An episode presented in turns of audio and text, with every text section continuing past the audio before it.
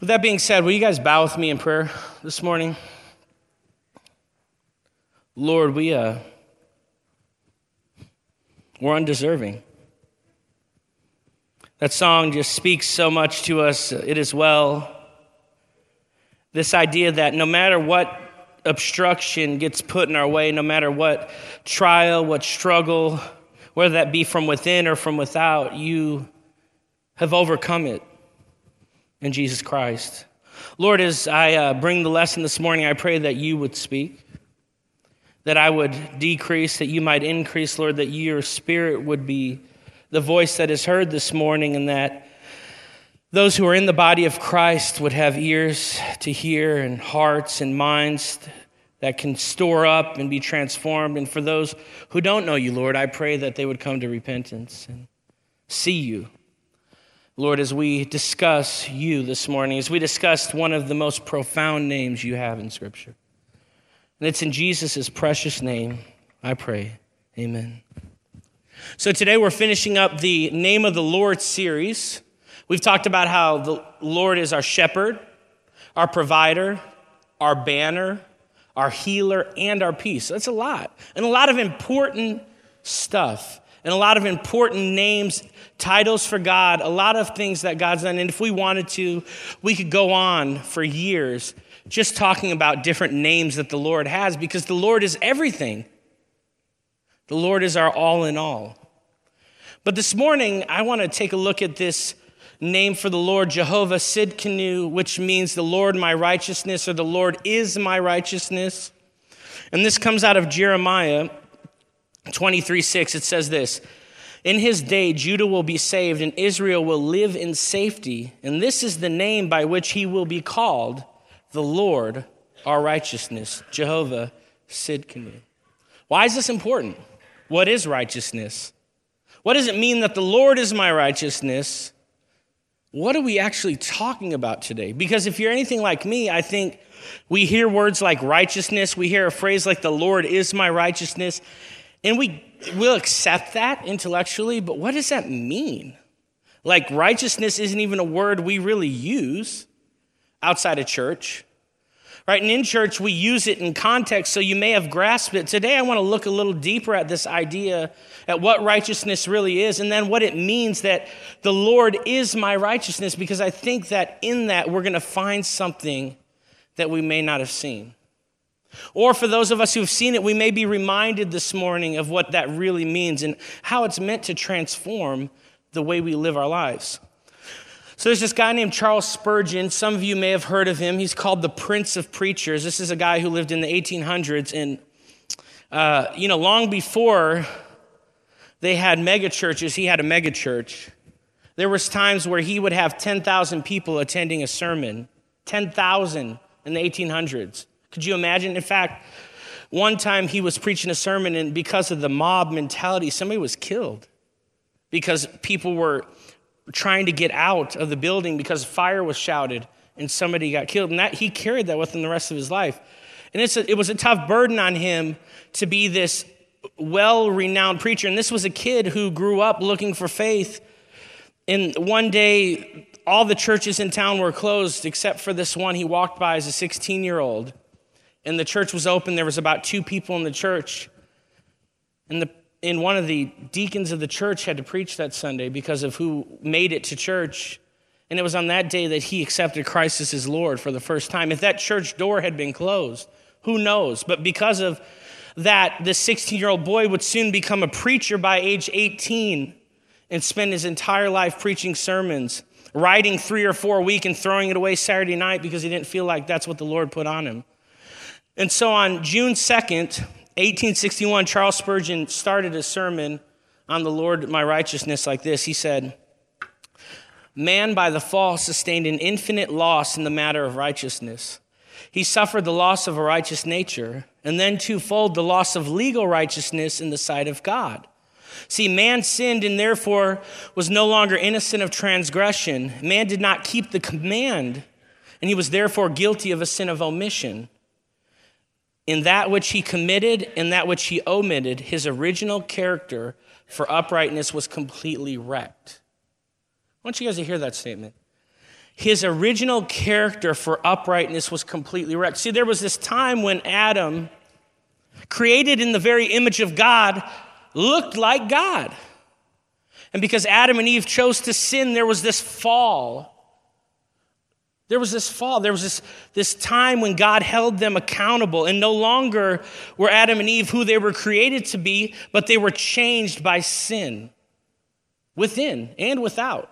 Their lives would look different. In fact, we know that going to the next generation, their sons would, would have such a beef between them that one kills the other one.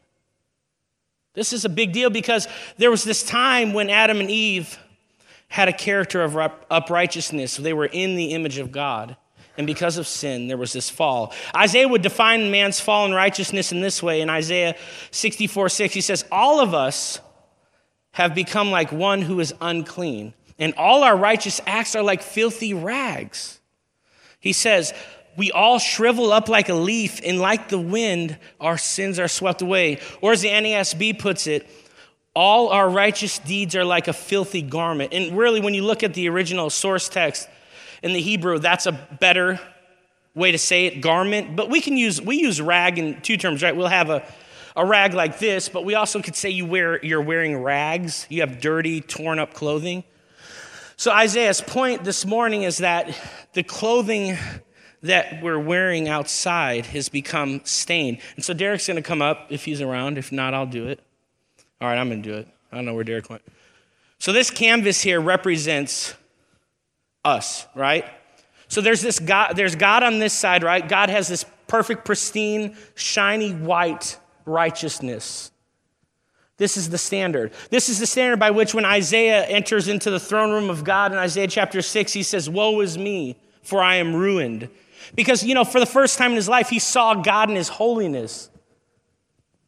And then there's us, and because of our sin, because of our transgression, this white canvas has begun to collect some stains. And in our own, in our own power, we try to do this. We're trying to wipe off the sin. We want to get rid of it. And for some people, this is when they first hear the gospel, they say, Look, I can't come to Jesus until I get right with God, right? But then there's those of us who are in Christ and we say, Look, I just need to clean up this mess in my life. God, I'm going to make this bargain. I just need to get this right. And all I got to do is do these certain things. I got to go to church. I got to pray. I got to take communion. I got to serve others. And I'm going to get right. And as we keep wiping and we keep wiping and we keep wiping, all we're doing is spreading sin's infection. And not only do we, is our righteousness marred, but the thing we're using to wipe it gets dirty. So our good works increasingly get more and more sinful in and of themselves. So that I build up so much in my pride that I've done all these things that not even the work I'm doing anymore is righteous, much less making me more righteous. This morning, both Isaiah and Spurgeon are saying the same thing. We have a sin problem that we are helpless to cure on our own. So I want to look at a few things in scripture that we can learn from this that can really help us understand how do we go from here to here? Because really, this is the only way we're getting into the throne room. Imagine you're going to enter into the throne room of the holy God of Israel, where everything is pristine and clean and you're full of filth because of sin, and you've been on this long, lifelong journey. And to enter in, as soon as you look, you're like, I can't step across that threshold because I'll ruin what's here. But God says this morning, I'm your righteousness. I'm your righteousness. You can enter in. I want to look at how that happens this morning. So, the first is the promise of a Messiah. Before we can get to the matter of righteousness, we have to get to the matter of salvation. So, as I read earlier, Jeremiah 23 6 is where this idea of the Lord my righteousness comes. But let's jump back a verse. In Jeremiah 23 5 and 6, what we're learning about is a prophesied Messiah coming. This is the context in which this happens. It says, The days are coming, declares the Lord, when I will raise up for David a righteous branch a king who will reign wisely and do what is just and right in the land.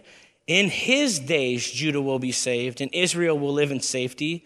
And this is the name by which he will be called the Lord our righteousness or Jehovah Sidkenu. So, the first thing I want to talk about today is that Jeremiah is outlining the coming of Jesus the Messiah. This is important because we've talked about a lot of different names for God, and some of them have been for God and for Jesus, you know, the Father and the Son. But this morning, this name has to do with the Son. And the first thing we learn from it is that Jesus is the fulfillment of Jeremiah's prophecy. He's the King of Israel, he is David's righteous branch. And it's so powerful because Jeremiah asserts that the Messiah will be Jehovah. Lord, God. Jesus is God. And we talk about Jesus a lot and we refer to him as the Son of God, which is true. But in our reality, Jesus is God the Son. He is God. He was fully God long before he became man. And he was referred to as the Word, we know from John 1 1. In the beginning was the Word, and the Word was God, and the Word was with God. And as uh, Seth pointed out earlier, in John 20, 28, Thomas cries out after Jesus' resurrection, You are my Lord and my God. Jesus is God, not merely God's Son. And that's important today because that means Jesus was the one who was prophesied about to become our righteousness, which means that God is our righteousness. Jesus, being God, is our righteousness. So we have the righteousness of God which is why we'll be able to enter into the throne room, right? Because we share the same righteousness that the Son, the Father, and the Spirit have by faith. So there's this promise of righteousness then. Jesus is God. That's big this morning.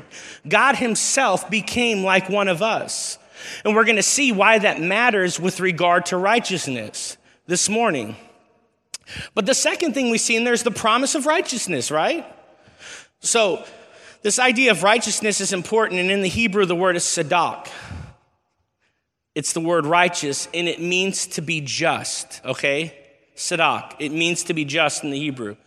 Or the Baker's Evangelical Dictionary of Biblical Theology, it's a fun word, right? Uh, defines it this way it has to do with the covenantal relationship between God and his people and the appropriate behavior of the covenant partners, Yahweh and Israel, toward each other. So, this concept of righteousness is governed then by an agreement that God makes with his people. God routinely enters into covenant with his people through different times in biblical history. So, you can't look at righteousness outside of the context of covenant. And I want you guys to think about that this morning. And I'm going to fly through these, but if you want to know more later, come talk to me. But I'm going to fly through eight covenants that we can see. First is the covenant of works, and it's conditional.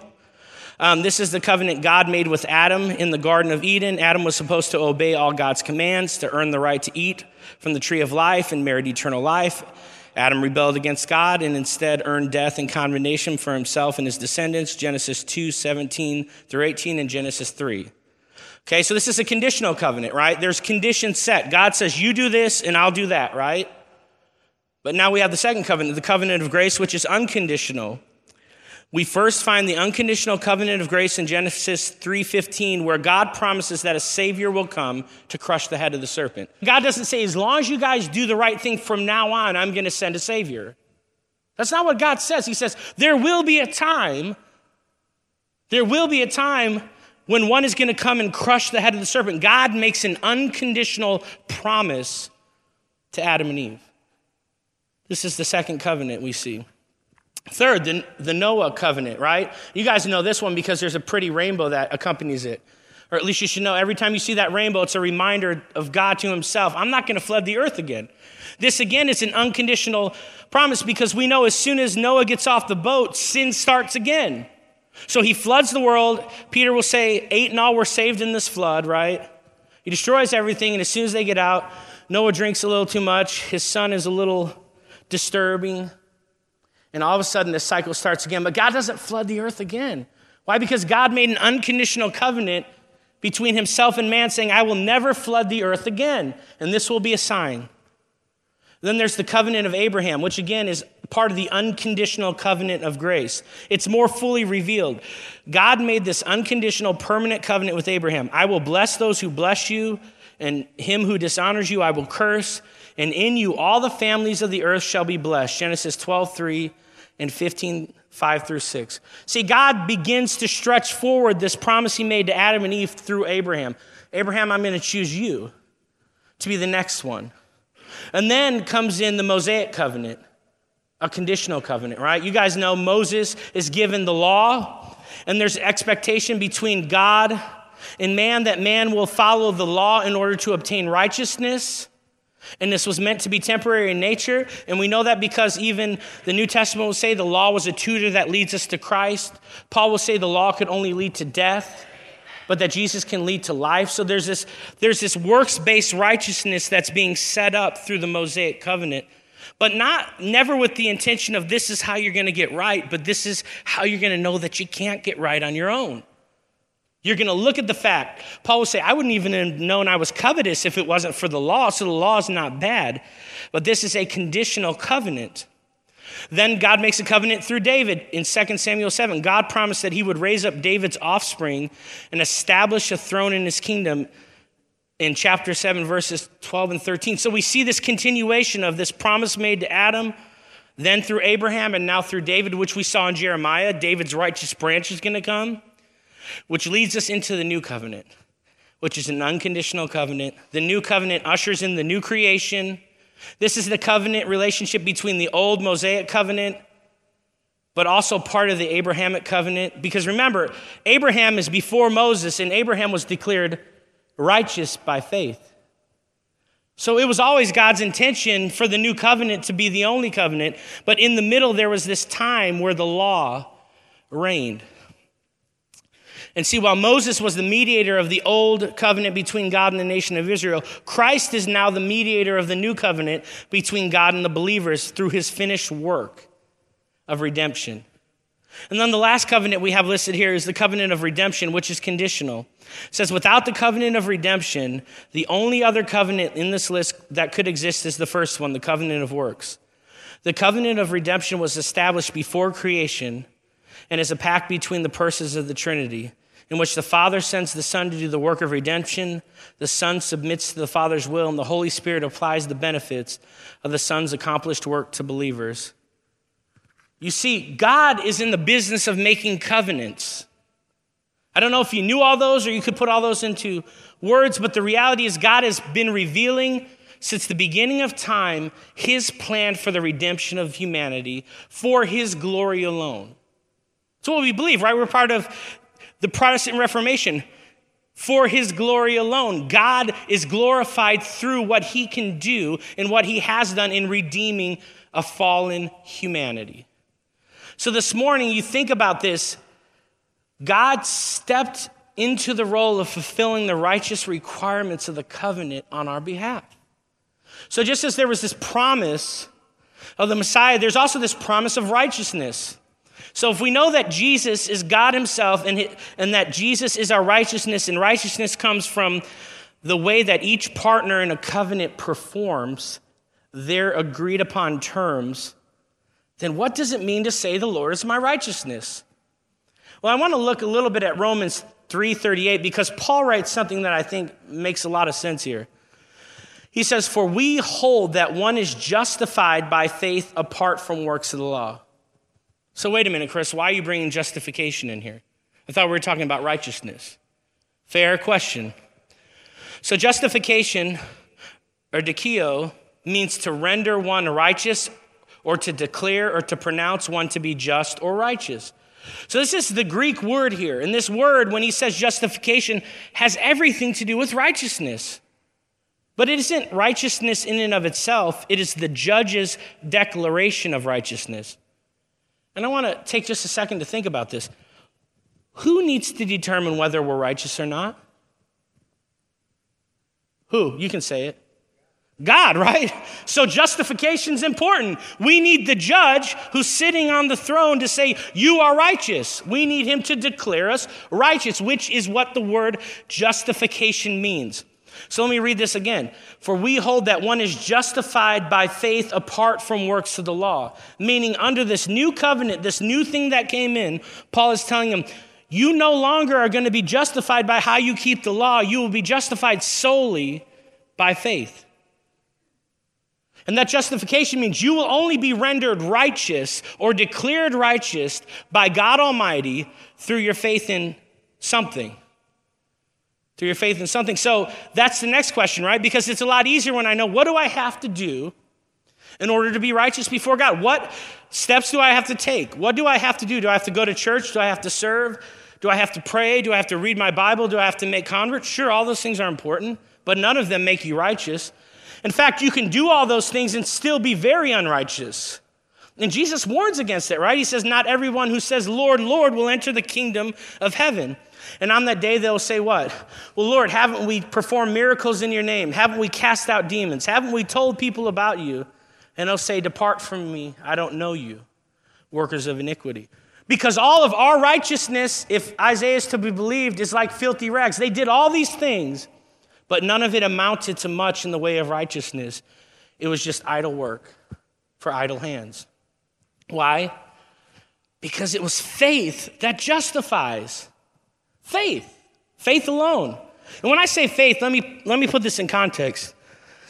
Faith isn't just belief. Faith is belief and it's trust and it's action, all wrapped up into one word. You can't say you have faith in something and not act on it. That's a lack of faith. So I can either say, I believe that if I stepped off here, I'm going to be able to take another step. The stage continues to go, or I can just do it, right? If I do it, I'm demonstrating faith. Every time you get into an automobile and you expect to get to where you're going, you're demonstrating faith because you can't see the outcome, but you have faith.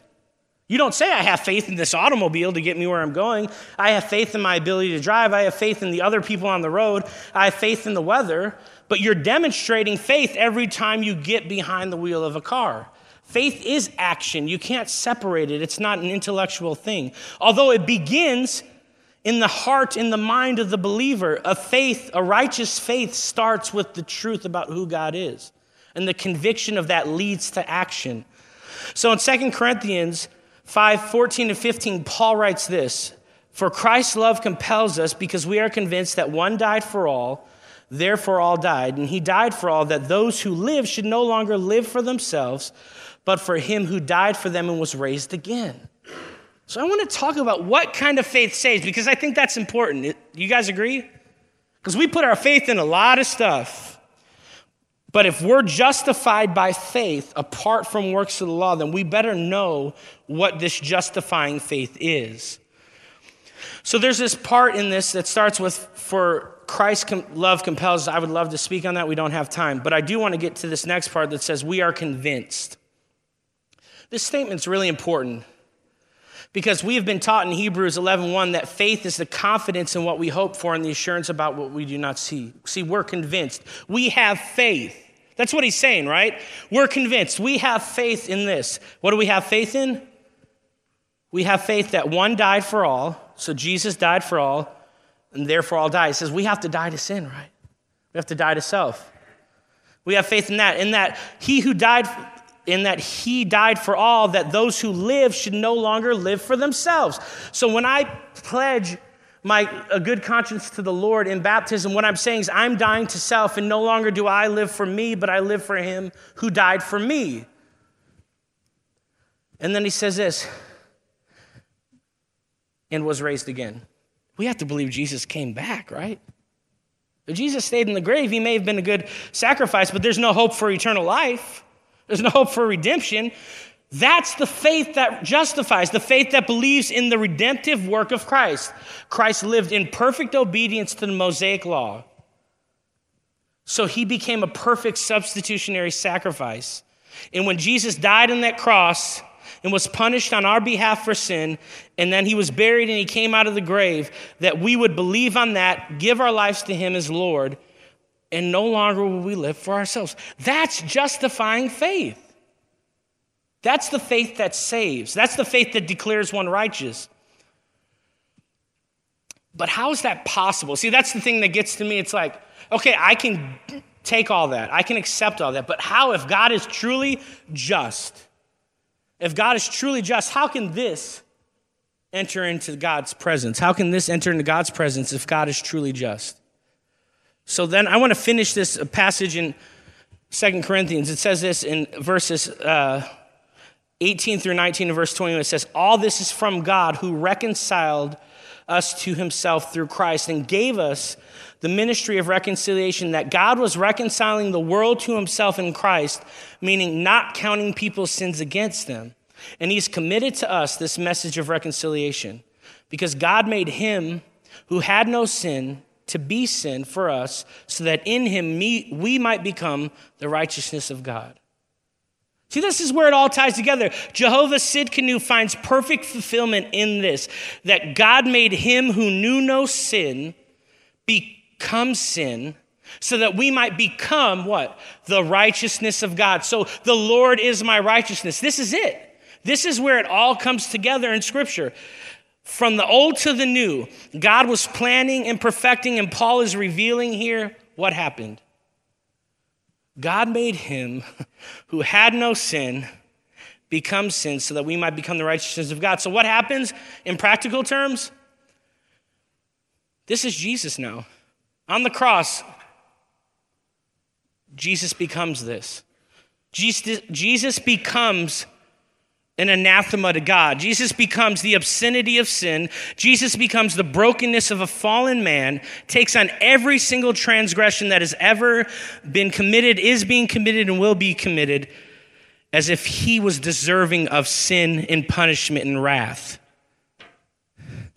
And for those who are justified by faith, who walk by faith, believing, we become this. See, it's not simply God cleaning you it's not God taking this really dirty canvas here and wiping it clean. It's God saying, Here you are, you're a new creation in Christ. In Romans 6, he says, What? You've been buried with Christ. The old man was crucified and you were raised a new creation. You are new in Christ. And every day his mercies are new. You are new in Christ. In fact, for the believer, he says in 1 John, if you confess your sins to him, he is just to forgive, and the blood of Jesus Christ will cleanse all unrighteousness. God doesn't want to just clean up your mess, God gives you something new to start with. His righteousness, not yours. So when it says, The Lord is my righteousness, this is the only merit by which we will enter the throne room of God. So let's give it up for God. He gave us a brand new, clean slate righteousness. We could not have accomplished this and I know I'm getting loud and excited, but I'm excited about it. Why? Because I'm unashamed of the gospel. Because this is the gospel, the power of God to save. God doesn't want you to clean up your own mess. You can't. And the more you try, the more sin you're going to have in your life. God does want you to do good work, but only in response to the new nature He's given you, the new clean slate He's given you, because of the grace, for the love of Christ compels us. What is compelling your good works? Anything that makes God to be a debtor in your life is ungodly. God doesn't owe us anything. It is from the wellspring of life that's in us that all the good comes. So it is not us working, but rather God working in us and through us to accomplish his goal. That's what it means that the Lord is my righteousness, that God is the one doing the work. And he always has been and always will be. And anytime we take into our own hands, at best, that's what we're going to look like. That's not going to heaven. That's not going to heaven. And I want you to hear that today because I love you.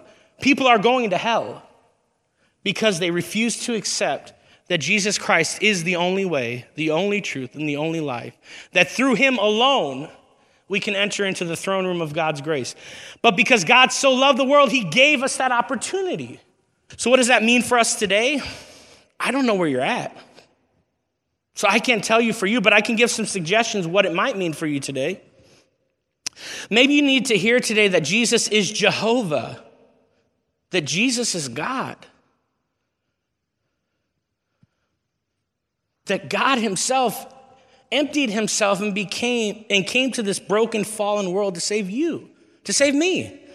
That God cares that much. That we don't have a high priest who's unacquainted with suffering, for he was tempted and suffered on every hand. God loves you that much. And maybe you know that, but maybe you need to be reminded of that this morning because you're grumbling and complaining, dwelling in the what ifs and the whys. You need to remember that God is for you. Right? Peter will say this You're already receiving the goal of your faith, which is the salvation of your soul, in the present tense. You're receiving it now. Do you really need anything else? If you do, I would have to say that it's time to search your heart and say, if anything, if I need anything more than Jesus, I'm probably not right with God. And God can work that out too. Or maybe today you need to learn what righteousness really meant because it's a word we talk about, right? We say righteousness all the time. We sing about righteousness. We think about righteousness. But that righteousness is the result of fulfilling the terms and the vows of the covenant. And in learning that, you realize that you are incapable of being righteous on your own strength and in your own power, because as Isaiah says, our righteous acts are like filthy rags. So, as we go to these last two closing questions, I want you to think about this. Maybe today you needed to learn about the type of faith that saves through justification faith in the facts that Jesus lived a perfect life, that he died as our substitute, and then after three days he was raised from the grave. That's all it takes. And I, when I say faith, I mean faith. I don't mean anything other than that. We, we belittle what faith really is.